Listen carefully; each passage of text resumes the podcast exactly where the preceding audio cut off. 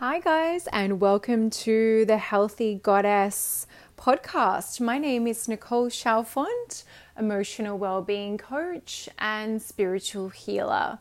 Thank you so much. If you found me today and have been following me, I really value your support.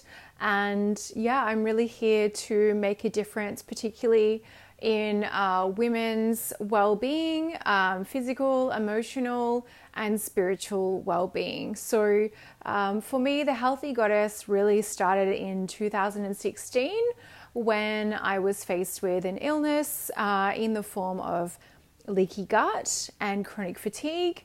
And it was during this period of time where I really got frustrated with the lack of support in my healing on all aspects from the Western medical system. And so it was through this process that I sought out many alternative therapies and have continued on my journey since then. I really found so many benefits from more ancient wisdom, such as, Eastern medicine, Ayurveda, traditional Chinese medicine, through to mindset. And the further that I went into the process and personal development journey as well, when I obtained a master's in hypnotherapy and neurolinguistics programming and timeline therapy, I really got to understand the impact of how our memories are created, how trauma is stored in the body, and how all of these things contribute to our emotional well-being, our mental health, and our physical health as well. So obviously I'm quite passionate about health and healing.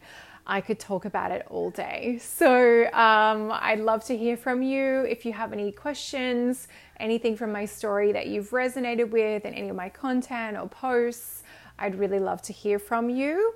I just wanted to talk a little bit more about emotional well-being today, and I guess the awakening process, because we're experiencing perhaps unprecedented times where there is a real shift in the frequency of the earth. And you can look at the planetary alignments. I am no astrologer, but I'm deeply fascinated by it. And a lot of the predictions, basically that has been predicted the last couple of years with all the lockdowns and such, have been coming true. So what I can really, the people that are really struggling with this at the moment, some of the takeaways for emotional well-being, some tips that I can give you is, if you're feeling really triggered, allow yourself to sit with whatever emotion that is coming up, because when we have past significant events and emotional traumas stored in the body, it will stay dormant in the body until there is a circumstance like lockdown or financial crisis or health crisis or any sort of spiritual crisis or relationship. This emotional trauma starts to come to the surface, and it can manifest in the body in the form of an illness, which then can lead you to slow down. And also, if it's more of a financial or relationship, you can start to question your beliefs and your reality and the decisions that you've been making until this point of time. The direction that you're going. So that is where you can look into your limiting beliefs and your belief systems, and that which form the basis of your actions and your behavior and your personality. So when you're feeling deeply triggered, and maybe you're feeling anxious, maybe you're struggling to sleep, often there is an energy that's wanting to be released from the body. And one of the main things that you can do, apart from, allowing yourself time and space to heal and to process the emotion and to, without judgment on yourself, is also the second thing is to spend a really decent amount of time in nature. Connecting with nature, the energy and frequency of actually being in nature is super grounding. It does so many things for your body and your overall well-being on so many levels. Just even going to the beach, sitting at the beach, perhaps you'd like to do a small meditation, going for a hike, just being in the frequency of nature can alter, your physical state and well-being. I find that, you know, we're in a society where everyone is living out of their heads, we're disconnected from our body and our body needs and our emotions. We've really become disassociated from those. And unfortunately for a lot of people, it will only be later on when the body gets really, really loud in the form of a specific illness that we then start to break apart, and we then go deep into the emotional crisis. So we want to avoid getting to that process. So it's really important to start addressing what's coming up for you, what are the triggers, why are you feeling overwhelmed, what is the core issue. The more that we get to the root cause of the actual trauma, and emotions that are creating these physical symptoms within your body. Again, anxiety, depression, lack of concentration, fatigue. These are all symptoms of stored, repressed, negative emotions within the body. We all have repressed negative emotions. Everyone has trauma. Everyone has limiting beliefs. When you are born, you come into the world without it, typically. Some people may even have ancestral trauma, past life trauma. So in the modalities that I use, and there's many of them, we can actually look into that as well. So typically with my clients, whether it's online or in person, I use a form of kinesiology muscle testing, which allows body feedback, and online works the same. Everything is frequency. So we're able to then muscle test and obtain where the energy is. Even in a conversation talking with someone, I'm already tuned in. I'm an intuitive healer. I'm an empath.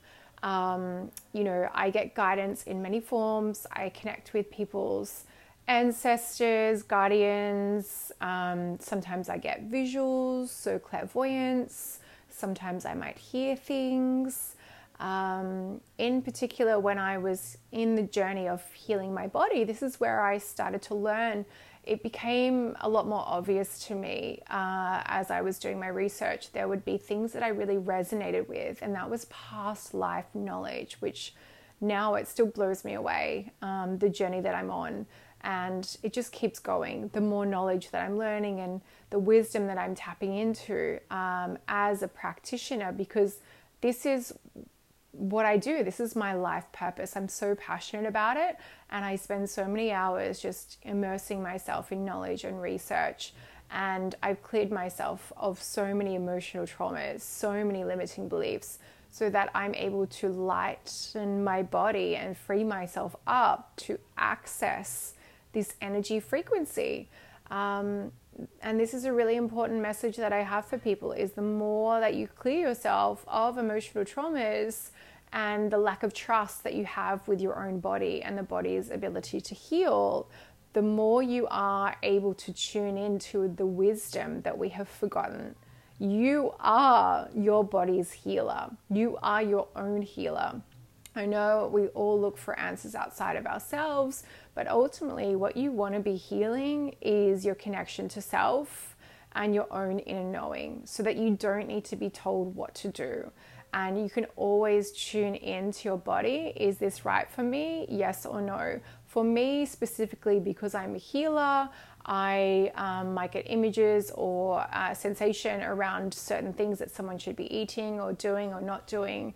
And it will come to me before a session, just before they say it. It might be, the day before as well. I'll start getting some guidance that's coming through of what that specific person needs to heal. So the more I've gone into all these modalities, I started more in clean eating. I discovered so much that is just not very well known in our Western society, from the way that we eat, our daily rituals, our management of stress and mindset.